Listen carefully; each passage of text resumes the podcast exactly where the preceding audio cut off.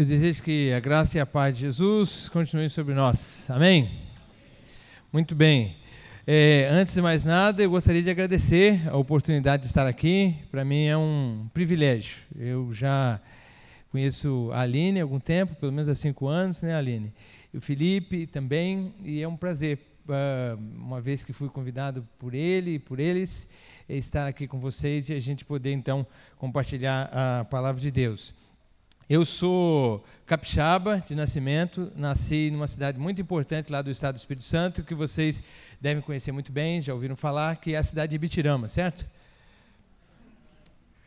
Ninguém nunca ouviu falar de Bitirama? Ok, Bitirama é verdade, ninguém nunca ouviu falar, não existe no mapa, tem mais ou menos uns 3 mil habitantes, mas é em Ibitirama que está o Pico da Bandeira, que é o terceiro ponto mais alto do Brasil. E você vê que mesmo com a ajuda dessa, Ibitirama não está no mapa e não é conhecido por ninguém. Né?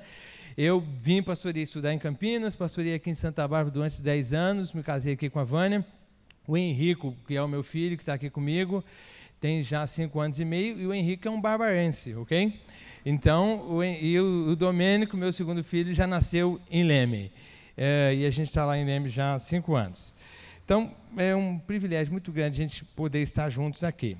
Eu quero combinar com vocês o seguinte: é, eu gostaria de falar o que eu tenho para falar em mais ou menos uns 20 minutos, no máximo uns 25 minutos. E aí eu gostaria de convidar você a me dar sua atenção nesses 25 minutos aí, ok? Só que eu vou convidar você a pensar sobre algumas coisas. E quem sabe pensar de um outro jeito, algumas coisas que você já pensa de um determinado jeito. E aí você pensa comigo sobre essas coisas, e depois de você ter pensado, você fala assim: acha que não tem nada a ver isso, acha que não tem nada a ver esse jeito de pensar que ele está falando, tudo bem, pelo menos a gente pensou. Né? Mas quem sabe esse outro jeito de pensar determinadas coisas seja interessante. E você fala: opa, abriu uma porta para eu pensar sobre outras coisas. Espero que seja a segunda opção, mas não vou ficar triste se no final você falar assim, não é nada disso, ok? Então, mais ou menos uns 20 minutos, mais ou menos uns 25 minutos. E aí, depois, ao final, se você quiser, a gente pode fazer um bate-papo. E você pergunta algumas coisas e tal, e a gente vai tentar esclarecer algum ponto, ou então pensar sobre alguma coisa que você refletiu enquanto eu estava falando. Eu quero é, propor duas perguntas inicialmente. A primeira pergunta é: o que é ser discípulo de Jesus? O que é ser discípulo de Jesus? E a segunda pergunta é: por que é fundamental ser discípulo de Jesus? A coisa mais importante que Jesus quer de nós é que nós sejamos discípulos dele. A coisa mais importante.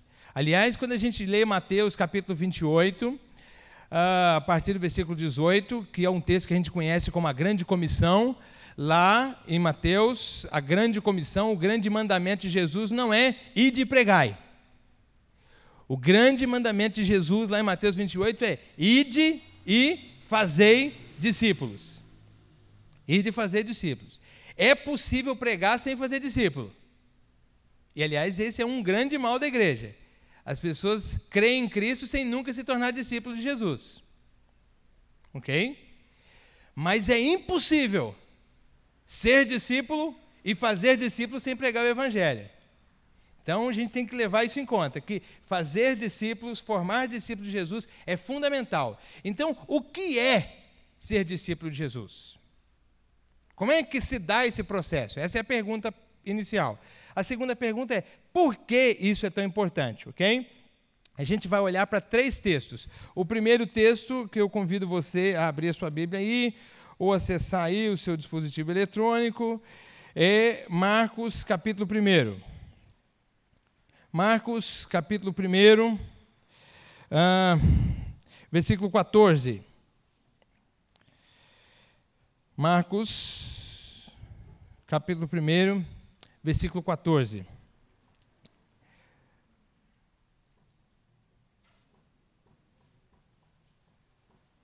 Ok?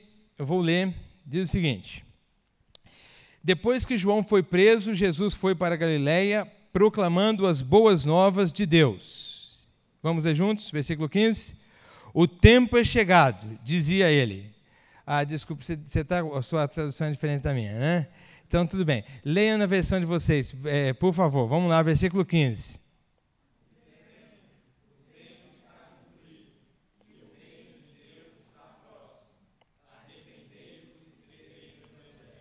Ok, muito bem. Eu estou usando aqui a versão NVI, mas é a mesma ideia. Ele diz assim: o tempo é chegado. Então, essa era a boa notícia, a boa nova que Jesus estava proclamando. O tempo chegou. O reino, o que, que ele diz aí? O reino está próximo. Arrependam-se e acreditem na boa nova. Qual é a boa notícia que Jesus veio trazer para eles? A boa notícia que Jesus veio trazer é que o reino estava próximo. Essa é a boa notícia. O reino está próximo. Só que quando a gente pensa que o reino está próximo, a gente pensa o seguinte: que o reino está chegando, ou então que ele está logo ali, mas ele está vindo, ele está vindo. O reino está próximo. Isso significa que Jesus está voltando. E aí, quando Jesus voltar, o reino vem com ele. Opa! É claro que quando Jesus voltar, ele vai estabelecer de maneira plena o seu reino. Mas não é isso que o texto está falando agora. Jesus está falando assim: gente, vocês precisam acreditar na boa notícia. E sabe qual é a boa notícia? O reino está próximo. Como é que é seu nome? O Alain. Eu estou próximo do Alain. É um outro sentido de próximo. Próximo pode ser ali em Limeira, está chegando. Mas não é nesse sentido de que ele está chegando. O reino está Próximo, aqui. Com a presença de Jesus, o reino veio até nós. Quando ele diz assim, a boa notícia é que o reino está, preste atenção, acessível e disponível para todo mundo. Ok?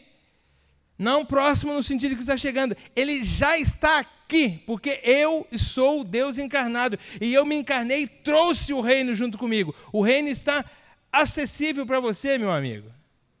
Disponível para você. Então isso é fundamental. O reino está disponível, acessível para mim e para você. Isso significa que eu posso entrar no reino de Deus antes de morrer. Essa é a boa notícia. Posso entrar no reino de Deus antes de morrer.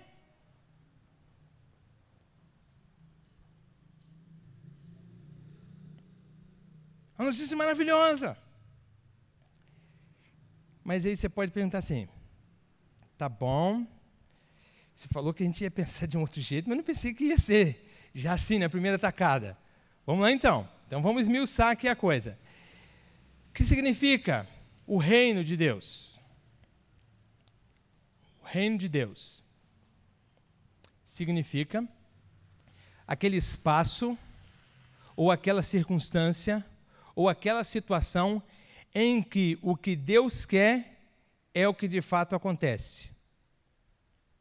De novo, o que é o reino de Deus? é aquela esfera, é aquela circunstância, é aquele espaço, é aquele momento em que o que Deus quer acontece como Deus quer.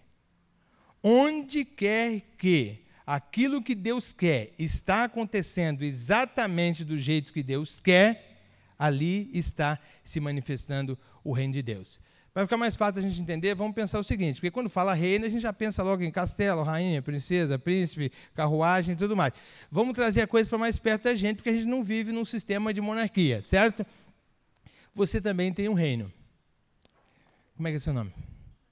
Natália, você sabia que você tem um reino? Você sabia? E que você é a rainha desse reino? Beleza, não? Você tem um reino. Mas ninguém precisa ficar com inveja, porque todo mundo aqui tem um reino. Ok? Todo mundo aqui tem um reino. Todo mundo aqui tem um reino. Pode falar assim: delícia, que bom, que beleza, você tem um reino. Aliás, nós temos vários reinos. Sabe qual é o seu primeiro reino? Ó, oh, o seu corpo. O seu corpo é o primeiro reino que você tem. É o reino mais próximo de você, é o seu corpo. Você concorda comigo que tudo, ou vamos dizer assim, quase tudo, em linhas gerais, se você não estiver doente, se você não estiver doente, tudo que você quer acontece do jeito que você quer em relação ao seu corpo, certo? Quem está aqui vestindo uma roupa obrigado? Você vestiu essa roupa que você vestiu hoje para vir aqui, porque sua mãe falou o seguinte: cara, se você não vestir aquela camisa que eu trouxe lá do Paraguai para você, você não pode ir no culto. Foi assim que sua mãe falou? Não foi, né? Ela falou assim: você foi lá no guarda-roupa, pegou sua camisa e falou: vou, vou embora, vou o culto, entendeu? Quem está aqui usando aquele tênis que a avó falou assim: você vai com aquele tênis que eu te dei no Natal? Não, você escolheu. Porque o seu corpo é o seu reino. No, em relação ao seu corpo, as coisas acontecem do jeito que você quer. Seu corpo é o seu primeiro reino. No seu corpo, a sua vontade é feita do jeito que você quer. Tem outros reinos? Tem. Por exemplo, dependendo da sua idade, você tem um quarto. E dependendo da sua casa e dependendo da sua família, você tem um quarto que é só seu. Você não tem? Ou talvez você divide com seu irmão, com a sua irmã, mas seja como for, você tem, mesmo que você divida o seu quarto com seu irmão, com a sua irmã, ali naquele quarto é o seguinte: tem aquela mesa, tem aqueles livros, tem aquelas figuras. Tem um bonequinho do Homem-Aranha, não tem? Hã? Aí tem aquelas bonequinhas que ficam lá em cima da mesa tem aqueles bonequinhos que ficam ensinando eles, e eles estão naquele lugar e naquela disposição porque essa é a sua vontade. Imagine que você aqui tem um quarto que é só seu. Por que, que aquela mesinha está daquele lado? Por que, que tem o globo lá em cima daquela outra mesinha? Por que, que tem o abajur lá? Porque você quer que seja assim. Você dispôs que fosse assim. Você queria que tivessem dispostos assim os móveis lá no seu quarto. Então ali é o seu reino. Então, onde a sua vontade é feita do jeito que você quer que ela seja feita, ali é o seu reino. Então é nesse sentido que o reino de Deus está entre nós. Onde quer que a vontade de Deus é feita do jeito que Deus quer que ela seja feita, ali está o reino de Deus. Mas sabe o que acontece? O meu reino se une com o reino de outras pessoas. Por exemplo, Felipe tem um reino, o reino do Felipe vai se unir com o reino da Aline. E depois, a família do Felipe, que também é um reino, vai se reunir com a família da Aline. E assim por diante. Por quê? O meu reino se une com o seu reino. Aí a nossa família é um reino. Na nossa família as coisas acontecem do jeito que nós queremos. Nosso reino. Mas aí quando as nossas famílias todas juntam e formam uma igreja, ali na nossa igreja as coisas acontecem do jeito que nós queremos. Tá? Aí nós formamos reinos cada vez maiores. E aí quando a gente vive na nossa cidade, Bem, às vezes na nossa cidade as coisas não acontecem exatamente do jeito que nós queremos. Né? Mas, de um modo geral, tanto quanto possível, as coisas aqui na nossa cidade acontecem do jeito que nós queremos e assim por diante. A gente vai formando reinos cada vez maiores. Vamos ler Mateus agora? Vamos lá? Mateus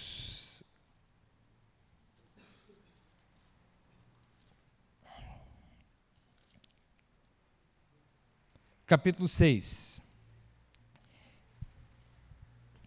Por favor, eh, eu gostaria que vocês lessem para mim. Mateus capítulo 6, versículo 10. Vamos lá? O que, que diz aí?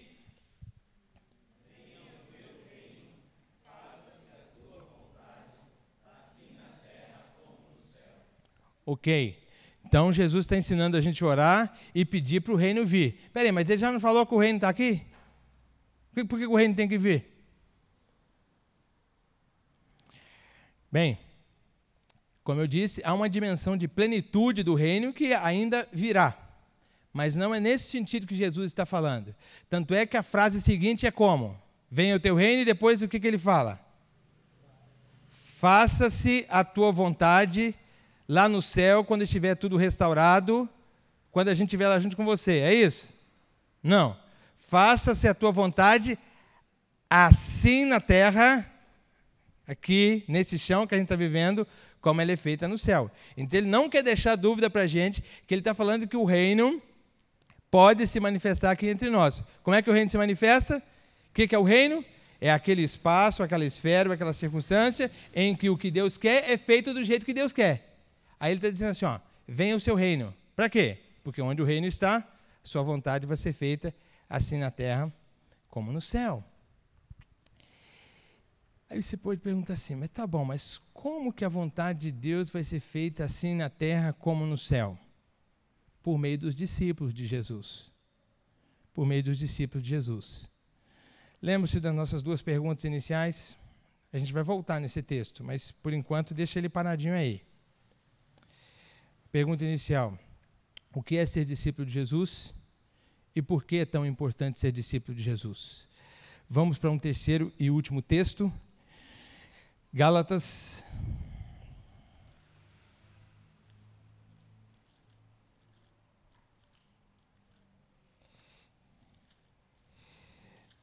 Esse eu não me lembro como é que está na versão Almeida, revista atualizada, é, mas não tem problema, eu acho que está parecido com a minha. Gálatas capítulo 4, versículo 19. Gálatas, capítulo 4, versículo 19. Vamos lá, vocês poderiam ler para mim, por favor, novamente? Vamos lá?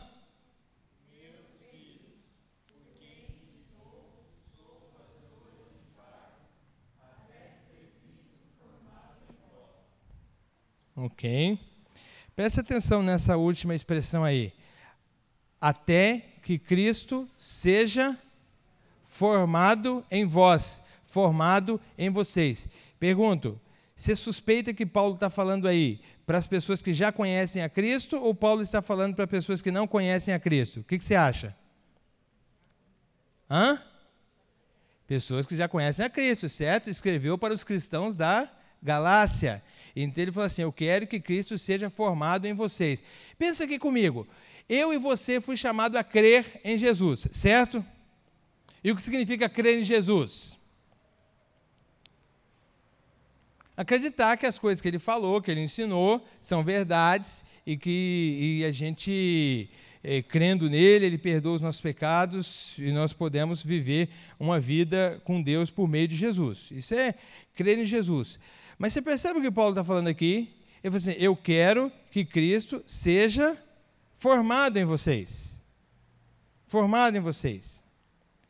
Ele está dizendo para a gente o seguinte: não é meramente eu aceitar aqui na minha mente que aquilo que Jesus falou é verdade e continuo vivendo do meu jeito. Porque eu posso acreditar que tudo que Cristo falou é verdade e mesmo assim eu vivo do meu jeito.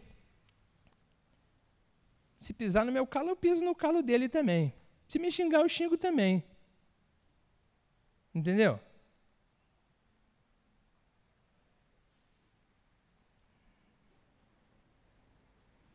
Eu vivo do meu jeito. Todo mundo faz. O que, que eu não posso fazer? Isso não existe. Não vou ser careta. Mas eu acredito que tudo é verdade, mas eu vivo do meu jeito. Aí o Paulo está falando assim: opa, para aí, para aí, para aí. Não é meramente uma questão de aceitar aqui na mente, não. O que eu estou chamando vocês é para um outro tipo de vida. É uma vida em que você aprende o jeito de viver de Jesus. Jesus chama a mim e a você para ter e para aprender um outro jeito de viver. Um outro jeito de viver. E esse jeito de viver é aprendido na medida em que Cristo vai sendo formado em nós. Cristo vai sendo formado em nós.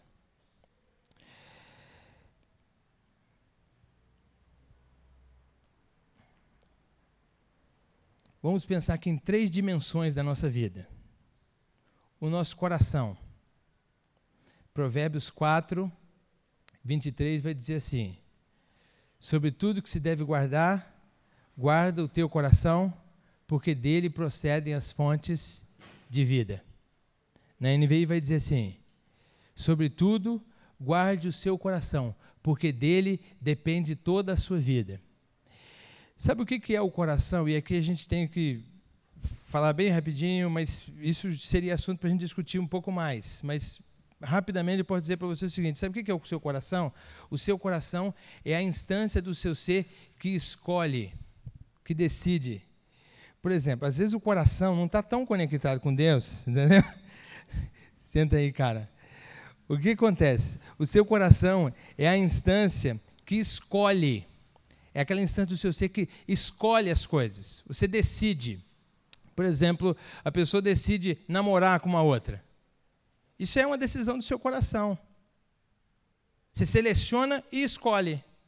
Isso é coisa que o coração faz. O seu coração escolhe, seleciona, faz escolhas o tempo todo. Então é preciso que o meu coração seja renovado por Cristo para eu ser capaz de escolher de acordo com o jeito de viver de Jesus. Isso é Cristo sendo formado em mim. Segundo, só que o coração simplesmente escolhe, o coração não é capaz de implementar as coisas. O coração escolhe, mas é a mente, é por meio do nosso pensamento que nós vamos pensar, ok, mas como é que eu vou fazer isso? Por exemplo, eu escolhi namorar com aquela menina, mas aí vai entrar a sua mente, a segunda instância do seu ser, vai pensar assim, mas como é que eu poderia namorar com aquela menina? Né? Ou então, como é que eu poderia namorar com aquele menino? Aí você começa a planejar, começa a maquinar. Será que essa história de mandar flores está na moda ainda? Não, é melhor mandar um WhatsApp. Como é que, o que eu vou fazer? mas começar um namoro pelo WhatsApp, será que dá certo? E se ficar só no WhatsApp? Não sei o quê. Você vai, sua mente vai começar a pensar esses negócios. Vai pensar. Então é por meio da sua mente que a sua escolha começa a ir no, é, é, é, é tomar forma. E você então está no caminho de realizar aquilo que você escolheu. Mas veja bem, tudo que nós vemos é fruto da mente de uma pessoa, tudo.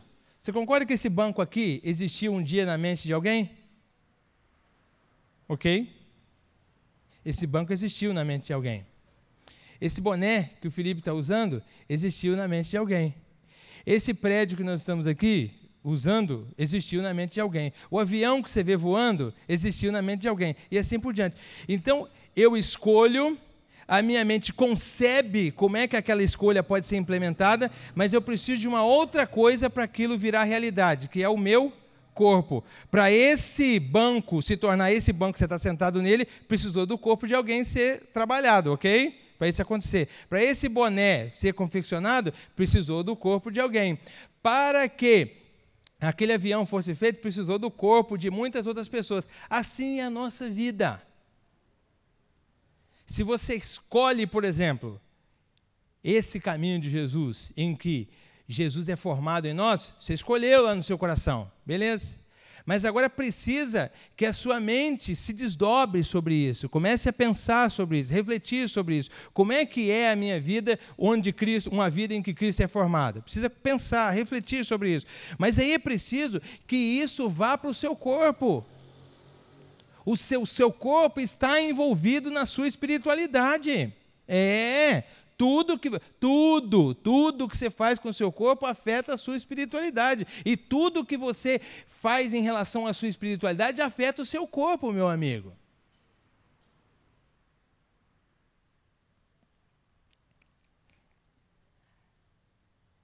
Aliás, os cristãos afirmam a dignidade do corpo, né? Nós cremos na ressurreição do corpo. O corpo é muito importante para os cristãos. Não tem uma vida espiritual que não tem nada a ver com o corpo, não. Tem muito a ver com o corpo, a nossa espiritualidade.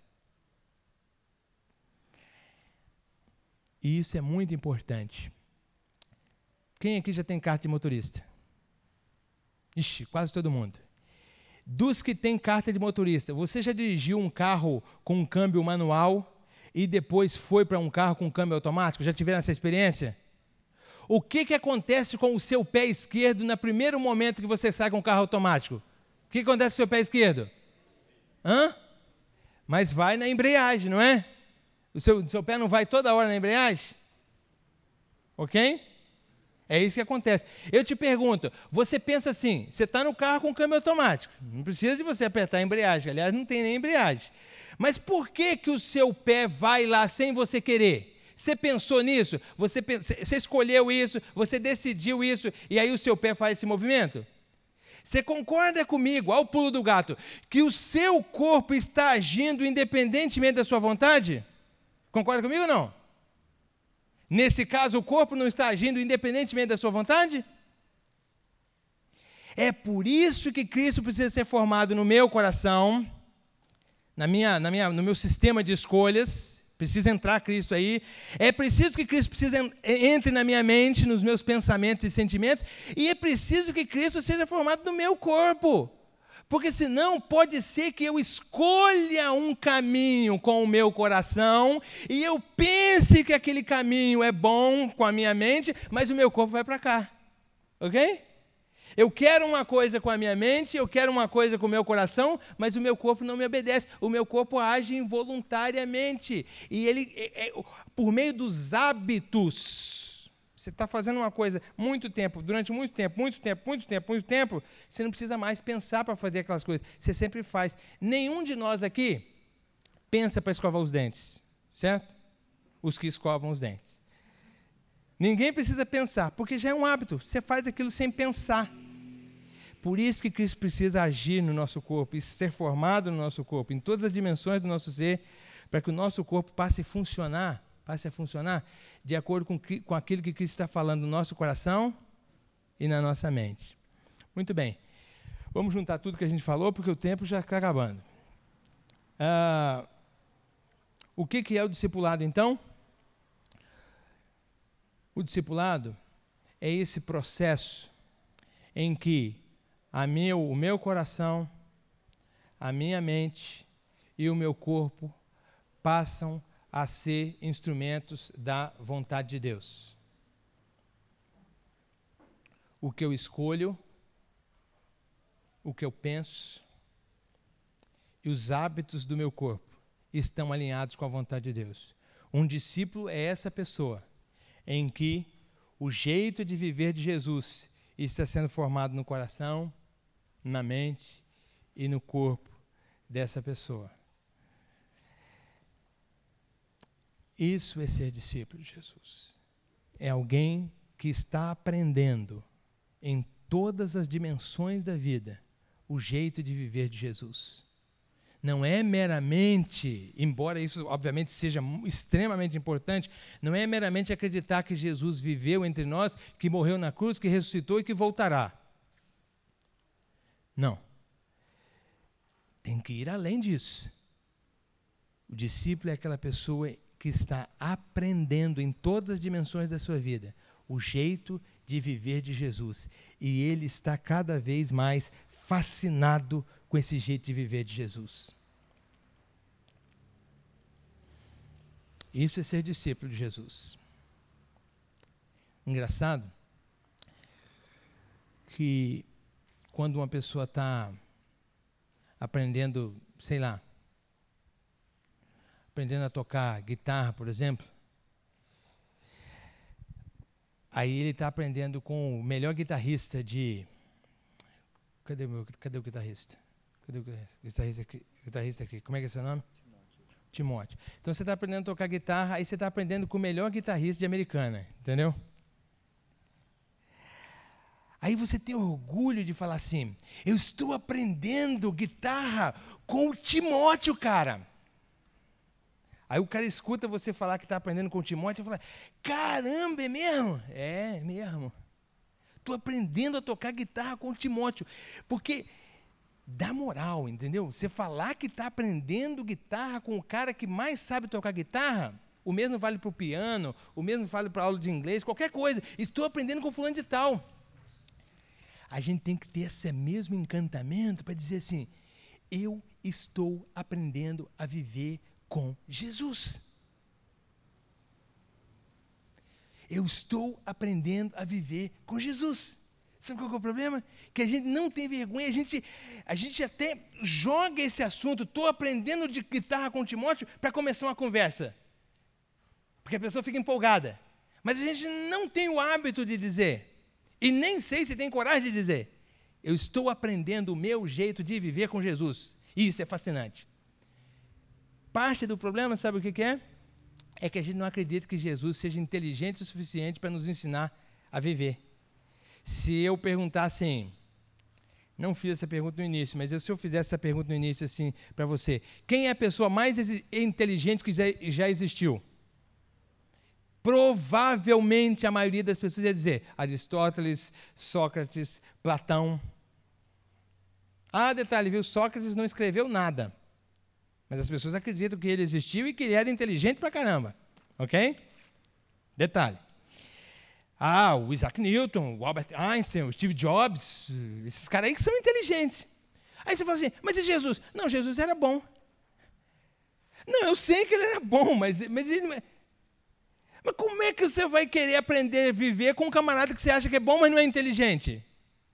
Ah, ele é muito bonzinho, né? Mas, coitadinho.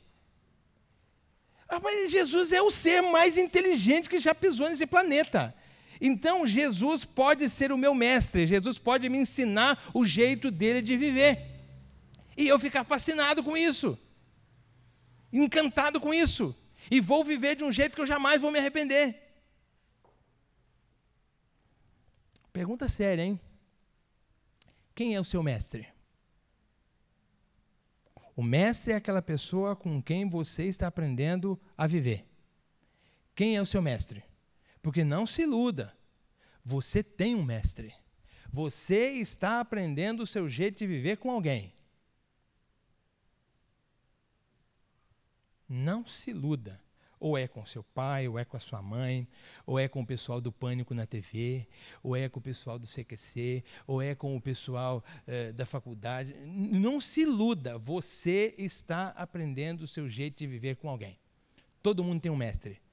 O Evangelho nos chama a ter Jesus como mestre, aquele com quem aprendemos o nosso jeito de viver. Mas eu falei que eram duas perguntas. A primeira pergunta, então, é essa, para a gente terminar, então. A primeira pergunta é essa o que é ser discípulo? Ser discípulo é uh, se tornar alguém que aprende o jeito de viver de Jesus. Ser discípulo é ser alguém parecido com Jesus, que vive o mesmo tipo de vida que Jesus viveu. Isso é ser discípulo. E, obviamente, é um processo para isso, mas isso é uma conversa para um outro contexto. Isso é ser discípulo. Por que, que isso é tão importante? O texto de Mateus diz para a gente o seguinte: Venha o teu reino e seja feita a sua vontade, assim na terra como no céu. Vamos amarrar tudo em um minuto? O reino de Deus é aquela esfera, é aquela circunstância, é aquela situação em que aquilo que Deus quer é o que de fato acontece. Vamos imaginar então que a sua vida seja esse espaço, o seu coração, a sua mente, o seu corpo, seja esse espaço em que aquilo que Deus quer é o que de fato acontece. Ok? Então, quando você olha assim, venha o seu reino, você, pode, você está fazendo a oração da seguinte maneira: não venha no sentido de que ele está longe e precisa estar aqui, mas no sentido de expanda, Senhor, o seu reino, para que a sua vontade seja feita assim na terra como no céu. Porque veja bem, Natália, se a vontade de Deus já é feita na sua vida, assim na terra como no céu, você concorda comigo que por onde você vai, a vontade de Deus então começa a ser feita assim na terra como no céu. Onde você está? Quando você está num grupo de três pessoas, ali a vontade de Deus é feita assim na terra como no céu. Quando você está reunido com a sua família, enquanto depende de você, a sua vontade, a vontade de Deus é feita assim na terra como no céu. Quando eu estou na minha sala de aula, a vontade de Deus é feita assim na terra como no céu. Quando eu estou uh, trabalhando lá na minha empresa, ou trabalhando no, na empresa em que eu atuo, ali, em, no meu raio de ação, no meu campo de ação, a vontade de Deus é feita assim na terra como no céu. Sabe o que acontece? Por que, que é tão importante ser discípulo de Jesus? É porque eu me torno um posto avançado do reino de Deus. Lá onde eu estou, eu sou um posto avançado